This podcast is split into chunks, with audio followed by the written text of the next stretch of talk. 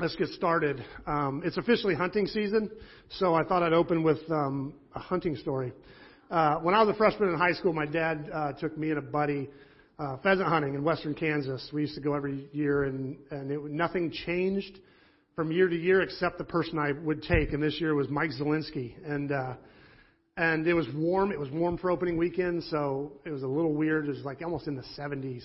And uh, so it was a bad year. Um, and it was just the three of us, my dad, myself, our two dogs, and Mike. So we didn't have any blockers. So we didn't stand a chance of actually getting any pheasants. They were running miles ahead of us with just three of us. But we walked for miles, and uh, and my dad used to like to walk through the nastiest thicket you could find. You know, the really the really uh, and this is back when there was actually quail. So we're also you know trying to get in the thick brush to find some quail.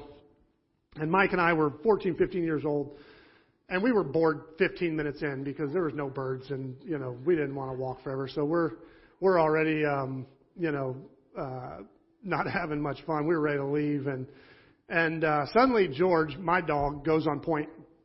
I'm actually kind of in the woods in some really nasty stuff because we were looking for this covey of quail we thought might be in there. And and the dog locks up on point and i mean locks up will not move. And so i kind of holler out to my dad and mike who were out in the field next to me, you know, that the dog's on point. And my dad's like, well, try to release him. And this dog won't move. Like he's just locked. And, uh, and so I kind of holler, you know, at George four times. He won't move. I take one step forward and this, uh, this doe and this fawn, I mean, 10, 15 yards in front of me, stand up out of the thicket and bolt off. And I was, you know, scared the bejeebers out of me. I drew my gun, you know, I'm ready to shoot at a deer. And, uh, and I holler, it's just a deer, it's all right. You know, I start to walk, and the dog's still locked up. He won't move. So I was like, well, maybe I, I'm picturing this cute little covey of quail cuddled up next to the deer, you know, ready to jump up and let me shoot him. And uh, nothing happens. I take one more step, and this big old buck stands up, and he's like standing right in front of me, looking at me, snorting. And I am seriously with my 12 gauge shotgun pointing at a buck's face, like, don't you even think about it. I will shoot you. And uh, and he turns and and bolts off, you know, and uh, and uh, uh, just about the time I started wetting my pants is when he ran off.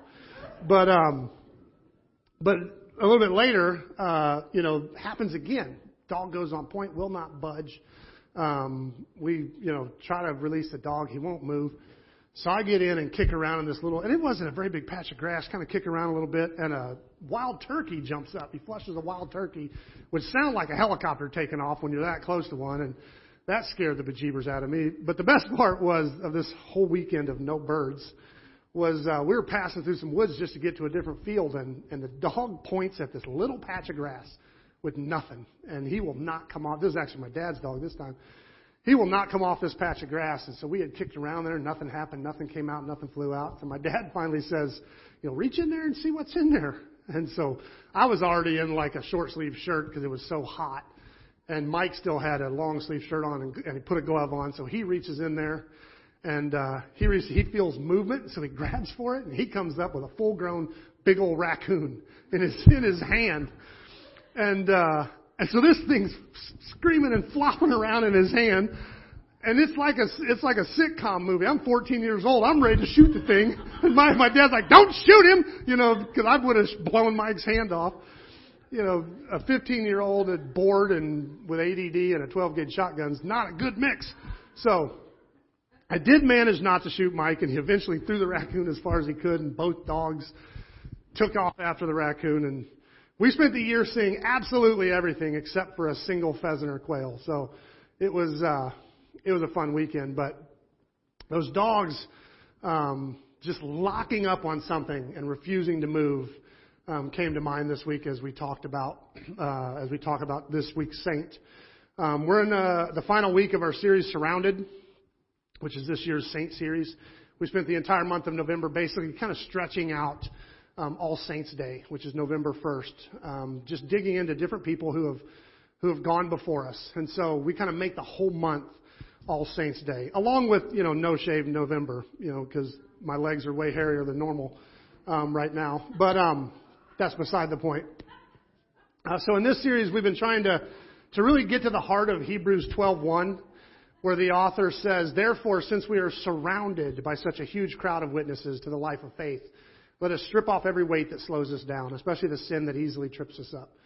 And let us run with endurance the race God has set before us. And here's the deal. I know I've read this verse every single week now, but in years like 2020, um, I think it's important to remember that we are surrounded by stories of people who went through stuff like this. We're surrounded by people who endured well and followed Jesus well, even as the world was falling apart around them. We're surrounded by Jesus followers who faced pandemics. We're surrounded by saints who faced overwhelming economic challenges. We're surrounded by the people of God who fought for racial reconciliation. We're surrounded by the church who faced a society hell bent on running from God. And we're surrounded by people like you and me who drug that society kicking and screaming back into the light. We're surrounded by Christians who face cancer, who uh, had more important relations, their most important relationships in the world fall apart, who have lost loved ones, who serve Jesus under ungodly leaders, who did all this while gathering around this same scripture that we gather around. People who have faced this before. And so it's, it's important to remember that those stories surround us, that what we go through is not unique. People have done this before in the presence of God, and God saw them through. And so we do that every year in November. Um, we studied in week one Juan de Zumárraga, who was, uh, uh, through the simple act of preaching and loving the people closest to him, um, kind of revitalized, became one of the most influential bishops in history. Um, then we studied Monica of Hippo, a mother um, to the incredibly influential theologian um, St. Augustine.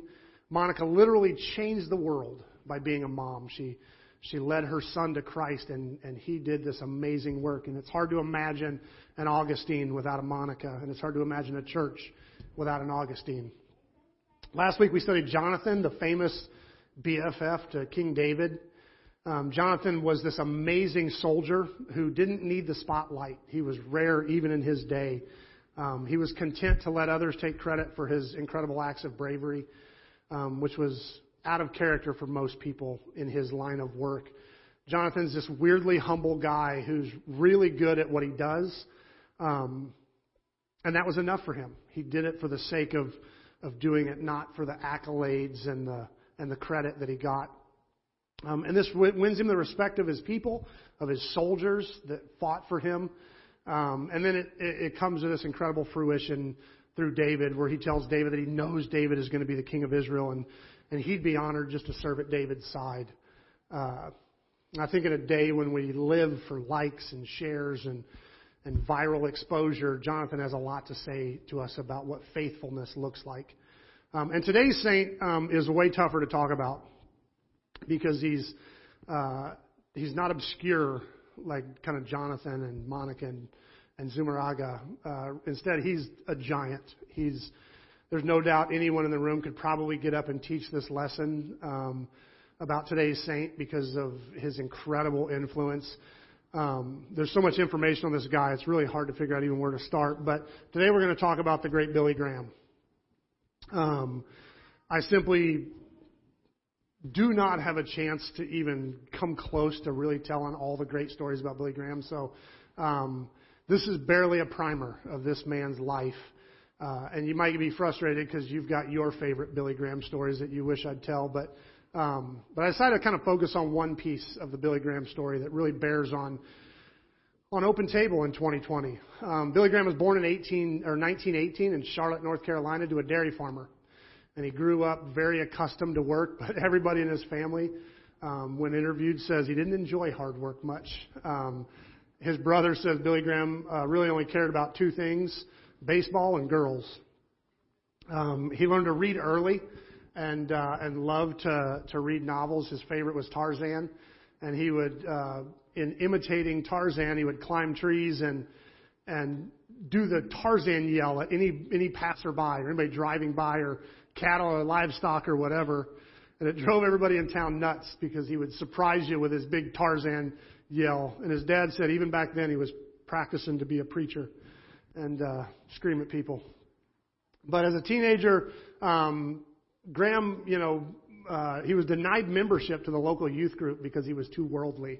Um, so they wouldn't let him come to, to youth group. And some people think that that rejection um, kind of uh, shaped Billy's aversion to church, and some people think it was his aversion to church that made them reject him. But he didn't care much for church. He went when his parents made him, but he he wasn't that uh, he wasn't that drawn to the things of God. Until a farmhand on their dairy farm invited him to go see Mordecai Ham, uh, a traveling evangelist who was preaching in Charlotte. And uh, this guy uh, asked him day after day to go with him. And finally, Graham gave in, and he rounded up some buddies, and they went to this crusade in Charlotte. And uh, the first night Graham went, he was just kind of blown away by how many people were there. And uh, and he mostly spent his time people watching. He was like, "What are they getting out of this? What is so in in like compelling about this? Like, why would people pack into a tent to hear this stuff?" And he he just didn't get it. And so he came back the next night just to to to figure out what was you know so enthralling about this moment. And uh, it was three or four nights he went, and and every night, you know, he started to to hear more and more and begin to wonder if maybe there wasn't something here. And and when he tells the story, he says, I I started to wonder if maybe I wasn't a sinner, even though I was a member of a church and and uh, and hadn't really thought this way before. I started realizing that I needed to be saved. And so on the very last night, on the very last verse of the very last hymn, Billy Graham finally went down front and accepted Jesus. And once he got home, he he prayed um, the words that are fairly famous. He said, "Lord, I don't know what's going on, uh, and I don't know what any of this means, uh, but whatever it means, I need you to help me." And uh, and uh, supposedly everybody knew from that minute on something had greatly changed uh, in Billy Graham. Um, he was in, wasn't interested in the same things anymore. He didn't talk about the same things. He started uh, going to church and taking notes and asking a million questions. And uh, and shortly thereafter, just with this new kind of hunger to know, uh, Billy enrolled in the Florida Bible Institute, which is where he was when he kind of heard God's call to be a preacher. Um, and he simply couldn't see it. He argued that he wasn't smart enough. He didn't have the right background, the right education. He really had no real education. He certainly wasn't holy enough. He put up every argument that he could, but he couldn't lift this burden that he was supposed to proclaim the gospel. And all he could think was uh, was how much his life was changed because Mordecai Ham came to his town. And all he could think was, what if there are other people like that who aren't going to listen to the gospel any other way? Am I willing to to not go and leave those people um, hopeless? And so he finally surrendered and began to preach. And at first it was Sunday night services in little country churches. Anybody who would let him come and, and speak, he did. And he started to build a reputation. People were like, this is kind of a fiery young guy that wants to talk about the gospel. And so they started inviting him to Sunday morning services to speak. And, and, uh, and so he was just kind of in this traveling preaching circuit in Florida with anybody that would have him. And he recalls the first time he was allowed to preach in a big church. And big back then was a hundred people. I got to speak. It was a, the church sat, seated a hundred people, and it was packed. And he preached, and he said that he uh, he gave an altar call at the end, which was the first time he'd ever done it. And 11 people came down to the front, and Billy Graham. This is going to be a tough one. Billy Graham was blown away uh, by the idea that he could do that, and he said from that moment on he never preached without giving an altar call. Um, once he finished Bible college, uh, he became a uh, he helped start Youth for Christ, became a full the, their their only full time employee, a full time traveling evangelist for Youth for Christ. And over the next four years, he traveled over a million miles preaching the gospel. Um, he was building a reputation as this amazing evangelist, and, uh, and he was also building a community of kind of like minded preachers. And he was uh, they were forming this kind of close theological bond, and they were studying the scripture together and challenging each other. And uh, and toward the end of his run with Youth for Christ, um, it became kind of vogue amongst evangelicals to question the authority of Scripture. Um, some of the new archaeological evidence had been pulled up, and kind of the impact of Darwinism on American culture at that time, because just like barely 10 years before were the uh, the Scopes monkey trials, where they were trying to decide if they could teach evolution in the schools, and and all of that was having an impact on the evangelical world. And a lot of the people that he had kind of put his faith in as comrades in this were starting to question Scripture, and it, it and he was badly shaken. And so he actually, um, because he greatly respected these men and he thought most of them were smarter than he was, um, he found their arguments compelling, and so he stepped out of ministry for a bit uh, to to sort out what was true about this Bible. Was it trustworthy? And uh, so, in typical kind of redneck fashion, which I can totally appreciate, he went out in the woods, got alone in the woods, and he took his Bible out and he was praying, like, God, what do I do with all this? And he said he laid his Bible on a stump and, and said, Lord, um, it kind of came to him how he needed to approach it. And he said, I don't understand all this book, um, but I'm choosing to accept it by faith. That this book is from you and it says exactly what you want it to say. Uh, and so from this day on, he goes, I know I accepted Christ this way by faith, and I'm going to accept your word by faith the same way. And uh, he says he walked out of the woods feeling a peace that never left him to, to his dying day. No matter what argument people would throw at him, he knew that he had chosen to take it by faith, that God's word was, was authoritative in his life. And so, uh, so he decided it was time to jump back into. I must have said something funny because Siri's talking to me. Um, Siri's giving me more amens than you guys are. So around this time, he also had another like gigantic change in his life. Um, he married the woman that he fell in love with at first sight. Uh, Ruth Bell was this woman that Billy had agreed like with a friend to meet, even though he already had his eyes on somebody else that he was kind of pursuing. They were like, "You got to meet this girl." So finally, just to kind of give in, he's like, "Fine, I'll meet her." And uh, and he says the second he saw her, um, he was on, he was immediately in love. He said that it took him several months to ask her out, but uh, after the first time he met her, he wrote home to his mom and said, "I, I met the girl I'm going to marry. Um, I met her today." And so, uh, so he met uh, Ruth Bell. They got married, and uh, having kind of the two biggest questions in his life answered: Who am I going to marry, and is the Bible real? Uh, he was ready to start his own ministry.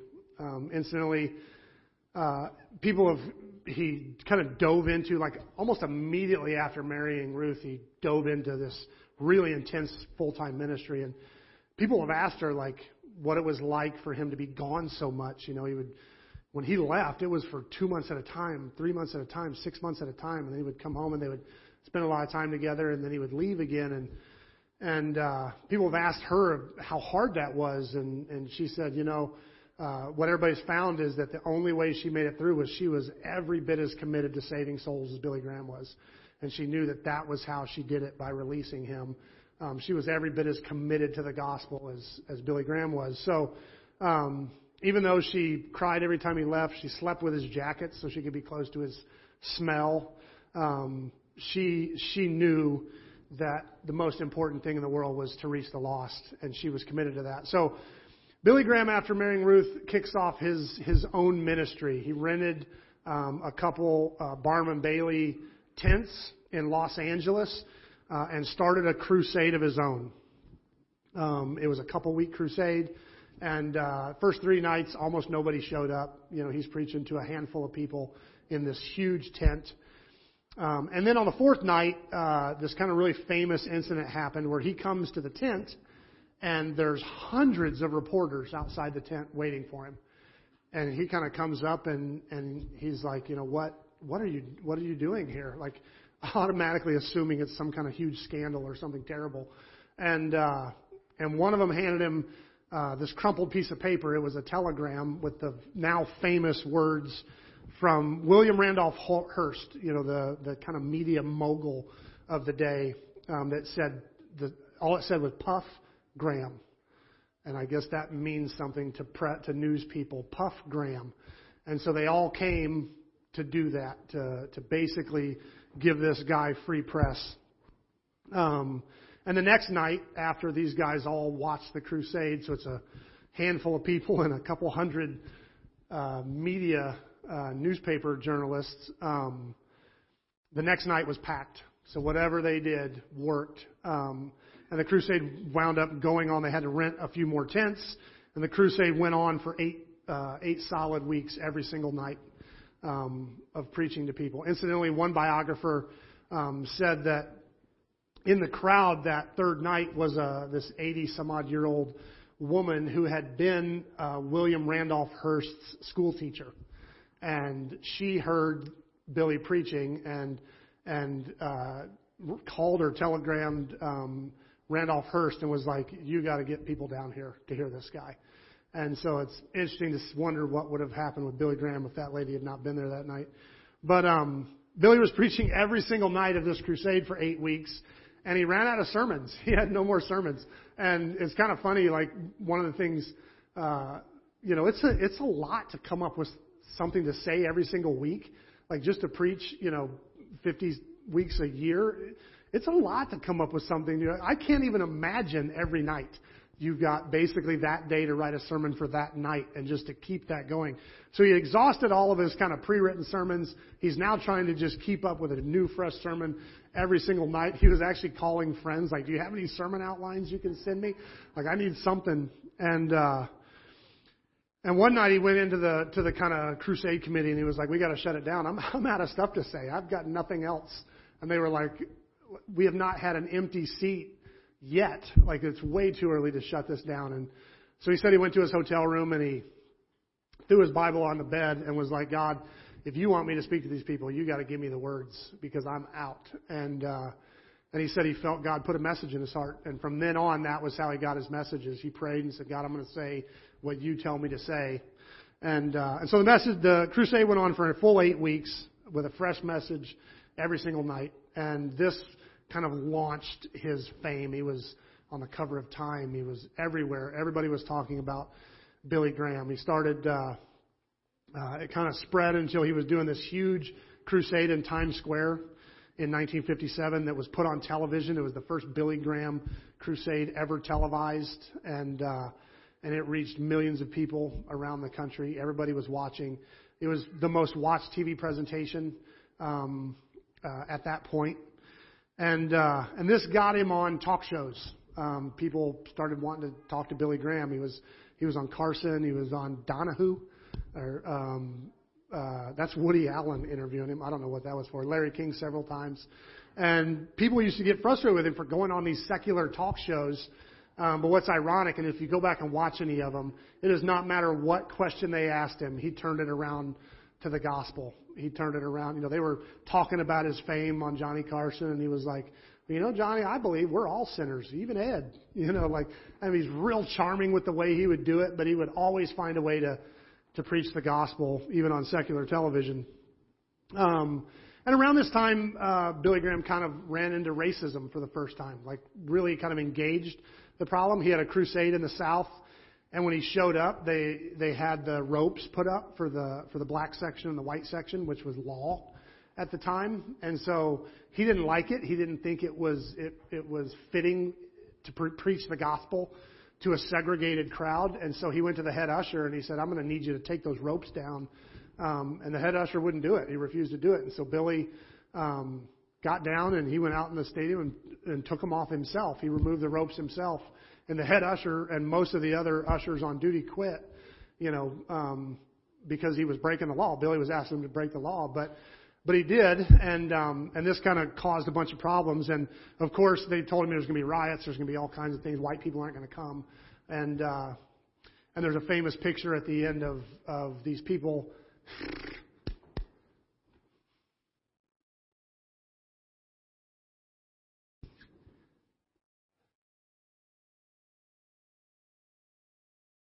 standing at the altar, hand in hand, arms locked. Black and white, singing that song that he sang at the end of every single crusade that we sang, or that we're going to sing at the end tonight. And uh, so, no riots, no no fighting, no just people coming to Jesus together the way they're supposed to.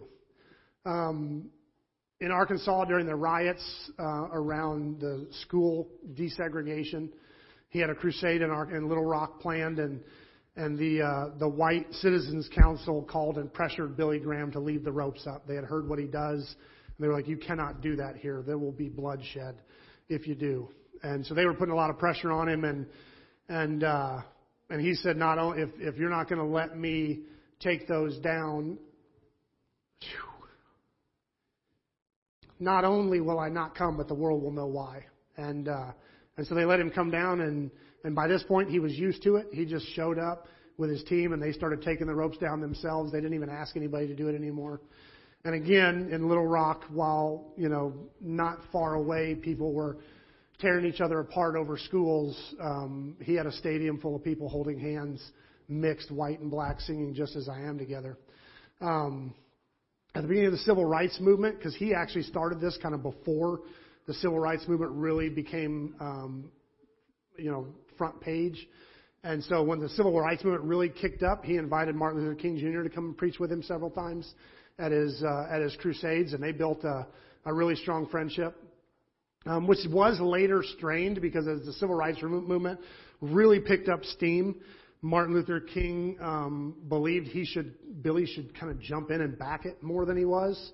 Um, uh, and there, there was some some kind of tension there that Billy wouldn't uh, fully join into the the civil rights movement um, the way Martin Luther King Jr. thought he should, but but they were friends throughout. Um, and then during the season, he began to travel uh, around the globe to preach for the first time. Uh, he went anywhere that would have him. Um, he believed he had this really uh, cool way of talking about ministry. He said, "The human heart is the same everywhere and the gospel never changes. So ministry is really pretty easy. The human heart is the same everywhere, and the gospel never changes. So ministry is pretty easy. Um, once he had kind of preached everywhere that was normal around the planet, all the places you went, um, he started preaching in places you didn't go. He preached in South Africa during apartheid, um, and they told him that there was just absolutely no way he could remove the the barricades there. Um, but he did. He took them down again. And in the middle of apartheid in South Africa, once again, he has blacks and whites worshiping together and coming to Christ together. Um, he, during that time, he also became a pen pal to Nelson Mandela, who was in prison at the time. And uh, the two of them stayed um, close friends for the rest of Mandela's life. Um, he started to preach on the other side of the Iron Curtain, which any of you who are alive in the 70s and 80s know that was unheard of. In 1959, he got to go to Moscow as a tourist. Um, obviously, didn't get to preach at all, but got to see Moscow, and he had a dream in his heart of one day getting to preach the gospel there in in Moscow. Um, but in uh, in the 70s, he uh, he preached in Hungary.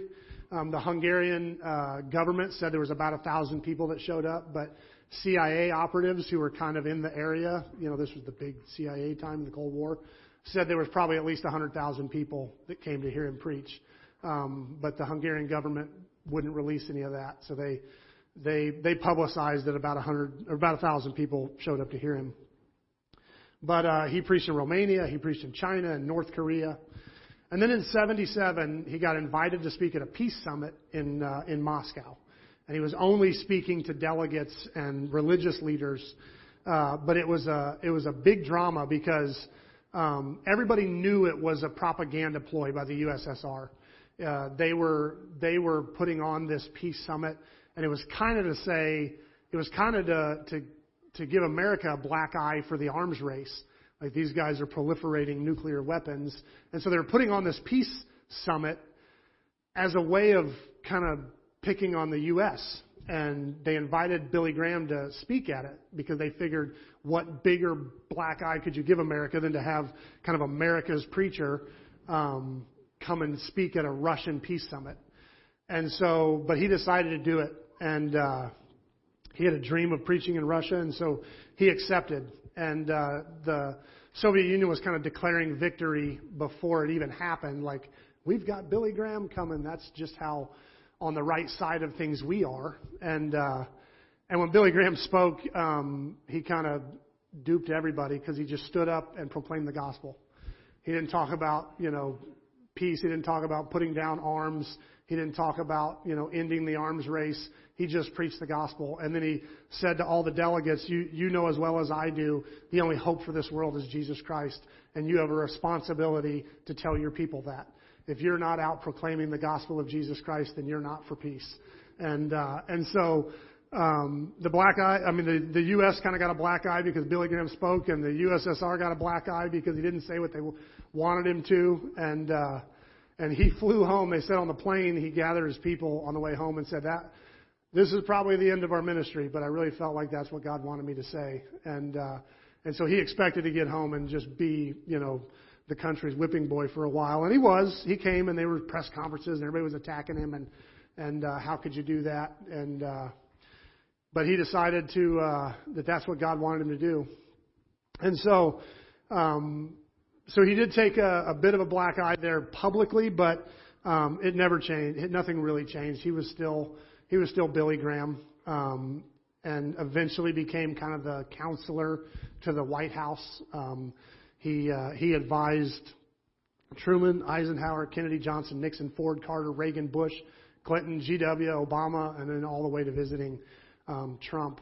Um, he uh, a lot of Christians didn't like the fact that he was so uh, plugged into um, to politics. Um, but every president who ever spoke of Billy Graham said that, um, you know, he was the most unassuming, humble man that they had spoken to. He would mostly listen, and he would always share what he felt the Bible said about something. He never came in leveraging for a, like lobbying. Never came in leveraging for a for a, a political thing. He just whenever he would come in as a counselor.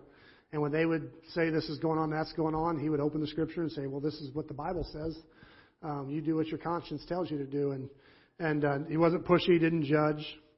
Um, after his trip to the communist bloc, uh, he and he, what he saw there, he got really kind of um, concerned about the poor, especially places that had been traumatized by natural disaster or war. Um, and so he started to fly into these places whenever something bad would happen. And he almost always took Ruth with him. Um, because he said she was way better at it than he was. He was like, I can preach to crowds. She can talk to hurting people. And so he would always grab Ruth and, and, uh, they walked the, the war torn streets of North, uh, Ireland, the aftermath after the earthquake in Guatemala, which is here, tsunamis, cyclones. He was on the ground, um, after the Oklahoma City bombing with Ruth, uh, praying for people. Um, in fact, uh, he called GW um, to find out if he could get into ground zero after 9 11. And they had a service going on at the National Cathedral um, in Washington, and they wanted to get Billy Graham in to, to speak. But um, all the planes were grounded. If you if you remember, nobody was flying anywhere. There was no commercial flights. Um, so the morning of the service, um,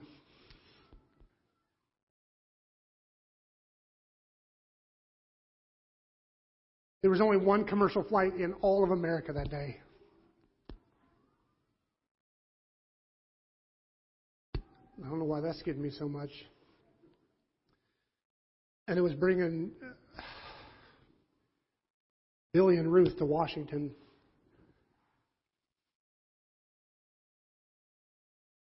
But even at the height of his fame, he still preached churches. He still uh, went to small country churches and preached.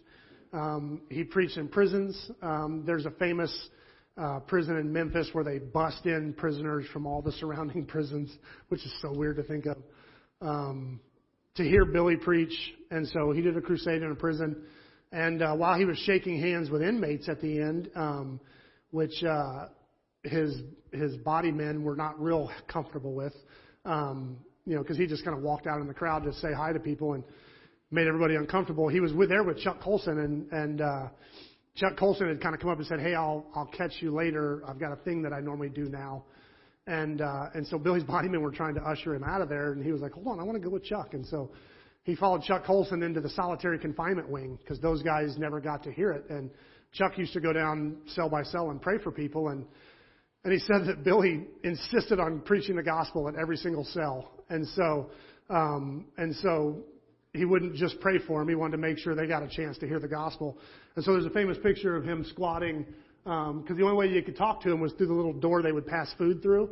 And so Billy squatted at every single door and preached the gospel to each individual um, in in solitary. And and this one guy who was on death row accepted Christ. And and Chuck Colson says that Billy spent more time with that guy than he did in the crusade part outside preaching to the to the crowds. But um, he caught flack from a lot of uh, uh, Christian leaders um, for stuff like this because they believed this guy was worthy of death. Why why spend so much time on the things he did was horrible. His family was mortified that Billy would preach to him, and but Billy believed that every human, whatever skin color, nationality, ideology, whatever particular sin, that every single one of us were sinners, and that every single one of us were loved by Jesus and could be redeemed by the cross of Christ. And then finally in 1992, after the Soviet Union collapsed, Billy uh, got his dream. His dream came true. He was able to preach to a packed stadium in Moscow and thousands and thousands of Russians came to Christ. Um, and then in 2005, he preached his final.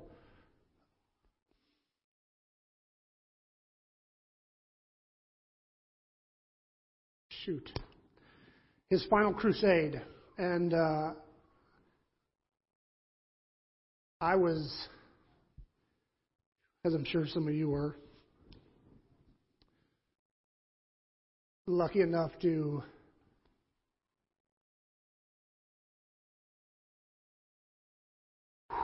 get to take some of my oldest sons to Arrowhead.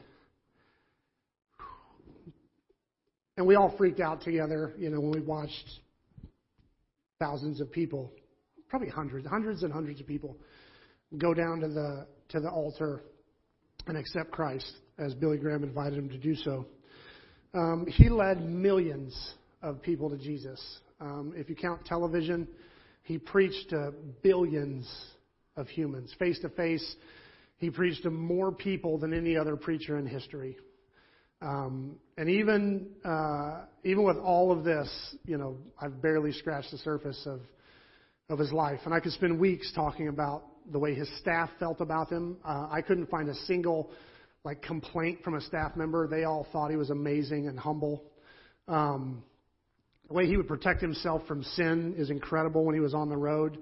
Um, I've always been inspired by that. The way he raised his kids and loved his wife, even though he was super busy. Um, you could literally teach on him for a year.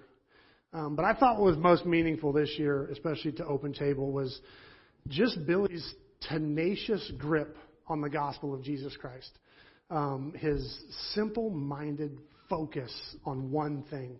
When you look back at his life, um, he was absolutely surrounded by every possible temptation known to man.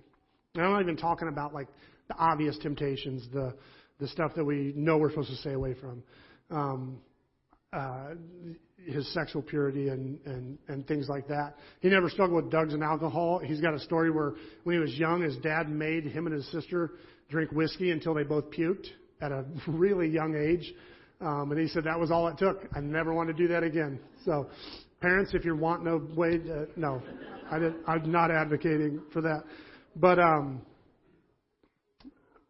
but even though he stood incredibly firm against the normal temptations, what impressed me the most is the way he stood against the really good temptations, the the righteous temptations. Let me explain. Um, when he was questioned, questioning his faith in the Scripture, um, he wasn't being challenged by atheists. It was his friends who, for the sake of studying more deeply, were inviting Billy into something more intelligent and more academic and more theological than than just the gospel. And most of them pulled away from Billy because he refused to, to get that deep into the worlds of philosophy and debate. And Billy said, I know what I'm supposed to do. I'm supposed to preach the gospel. And so he wouldn't go into that. And that's a, that's a great temptation. This isn't drugs and alcohol. This is theology. And Billy wouldn't go. As he got into the secular, the secular talk shows, he was offered fame. All he had to do was water down his message a little bit, and he would have had his own show. And America loved him. He was as handsome as a as a movie star and and compelling, and and all he had to do was water it down just a bit, and he would have he would have had his own talk show. They offered him his own talk show several times.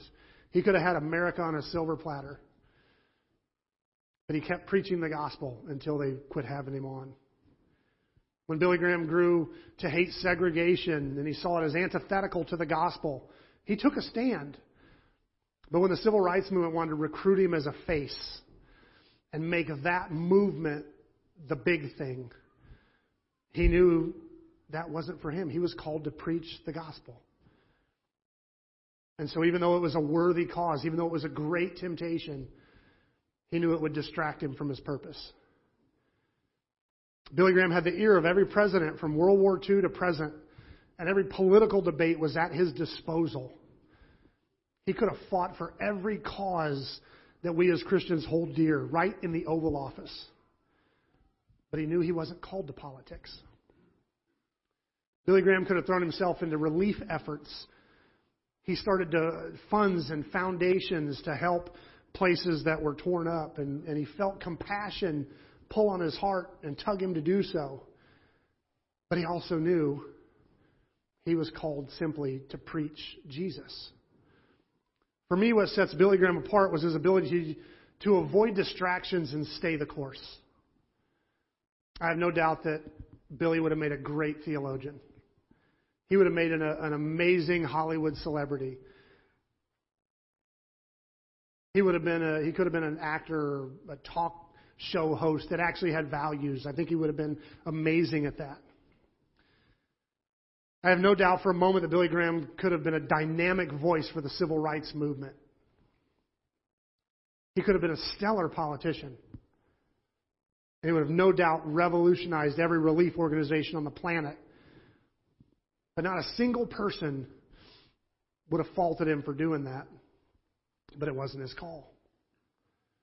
And none of those are bad things. Everybody would have celebrated that Billy Graham went that route. But in a dorm room in Bible college in Florida, God called Billy to preach the gospel. Not to do all those other things, to preach the gospel. And what's most amazing is that by holding firm to the gospel, you'd be hard pressed to find anyone who had more of an impact on all those other areas. You'd be hard pressed to find anyone who, who uh, had a bigger impact on the church, any theologian that had a greater impact on the church. You'd be hard pressed to find a, a Hollywood actor who had more fame or was more beloved. You'd have a hard time finding anybody who had a bigger impact on the civil rights movement or swayed 13 presidents over 70 years. And it was all because he wouldn't get off the course. I believe had Billy thrown himself into any one of these more fully than he did, they would have been great causes, but he would have missed out on all the rest. If he had become a if he'd become a theologian, he never would have talked to presidents. If he'd become a politician, he never would have helped the civil rights movement. If he if he'd thrown himself into relief organizations, he wouldn't have talked to 13 presidents.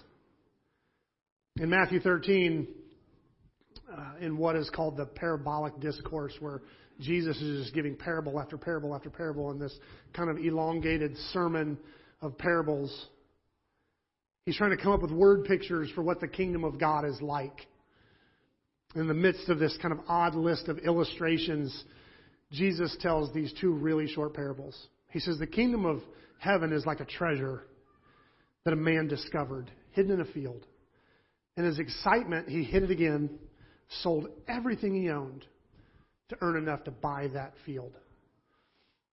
Again, the kingdom of heaven is like a merchant on the lookout for choice pearls. When he discovered a pearl of great price, he sold everything he owned and bought it. We live in a world of distraction. And I'm not even talking about our cell phones. We, we all know about those. We all know those are rotting our brains. I'm talking about good distractions distractions to do good stuff. There are a million good fights to fight. Some of them theological, some political, some are social justice fights, some are fights for exposure and influence. And there are serious global issues we could fight for. And the thing is, none of them are bad. They're all amazing things. Any one of those fights is a great fight. But only one pearl is the pearl. Only one treasure is the treasure worth buying the whole field for. And that's Jesus. And I believe when we put Jesus first, we have the potential to have an impact on all the other stuff. The world is broken by sin, and Jesus is the answer to that brokenness. So, how do we respond to this? Billy Graham was an evangelist at his core. I mean, that's what he did. I'm a pastor in my core. Um, I like my heart is for the local church and for the health of believers. And though I love seeing people come to Jesus, I Josiah and I bawled when we stood in Arrowhead and watched people go forward. One of my favorite stories, Esther, we told it the other night. We were newly married. We were at a big crusade, and they gave an altar call. And this is back, I don't even know if we had a bank account when I used to cash my check every week. And I've got my entire paycheck in my pocket, and and they were tricky because they gave the altar call first, and then they took the offering, and that got me. That's where they got me. And so they give an altar call. Hundreds of people go down. The bucket comes around, and I just grab my whole paycheck and throw it in there. And I watch my wife stiffen up next to me, like, "What did you just do?" But I love seeing people get saved. Don't get me wrong. I like being involved in people's lives, and I, I, I count it a privilege to get to help people carry burdens and grow closer to Christ. I'm, I'm a pastor, but um, that leaves the question what does it look like to tenaciously grip to the cross of Jesus Christ when you're a pastor and not an evangelist, or, or, or when, you're, when you're not the Billy Graham out preaching to huge crusades? Or, or maybe more appropriately, what does it look like to cling to the cross after you know Jesus? And what I think that looks like, especially at Open Table, is we try not to get caught up in debates. Here's the deal the scripture are complex, and I believe there's an objective right and wrong in the entire scripture. I think there's an objective way to understand each passage. But I also know the smartest believers in history have debated over it for 2,000 years, and any hopes I have of figuring it out exactly right are pretty slim. The reason there's still debates is because it's tough, it's complex, and we could we could easily get caught up in debating those things and and we could, I could stand up here and try really hard to get everybody on the exact same page of this list of doctrines that are important to us. And if we did that, we would follow the classic lines of division that the church has done for years, where it's more important to be right than to be together.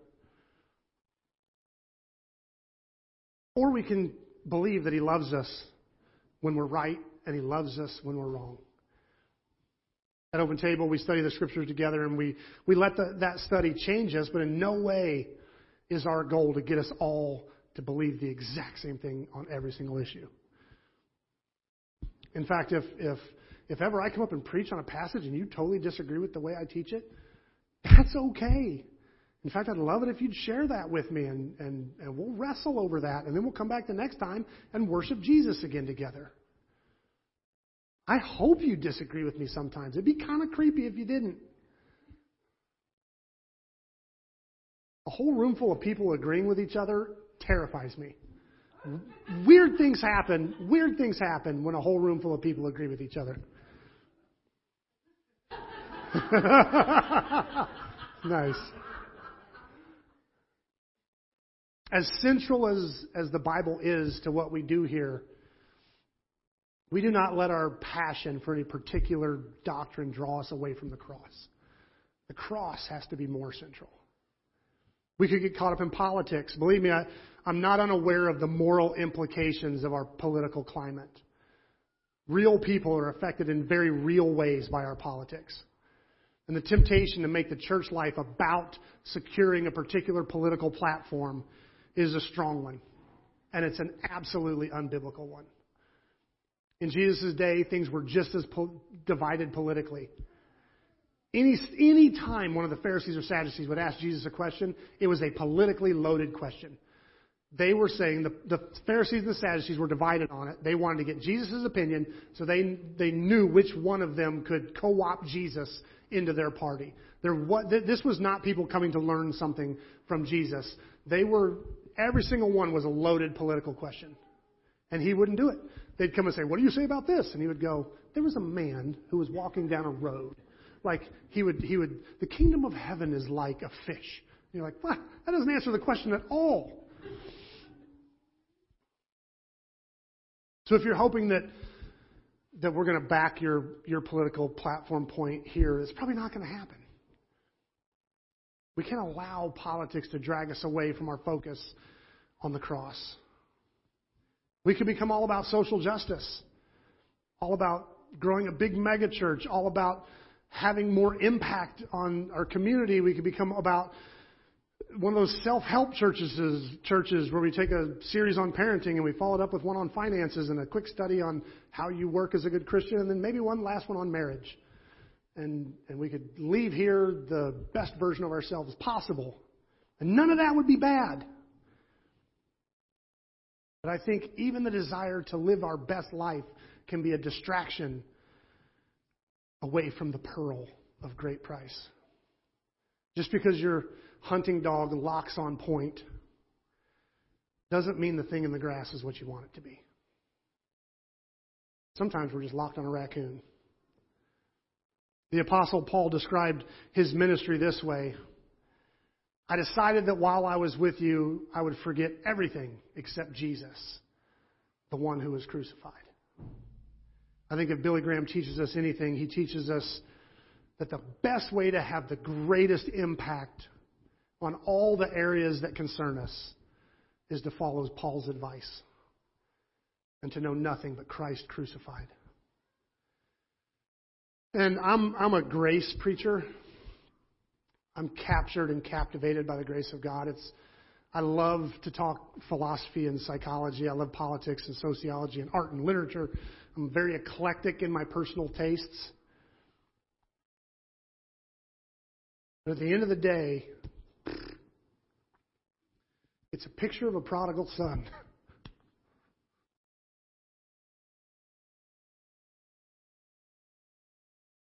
Walking down a dusty road with his head down, rehearsing his lines. As his father runs to him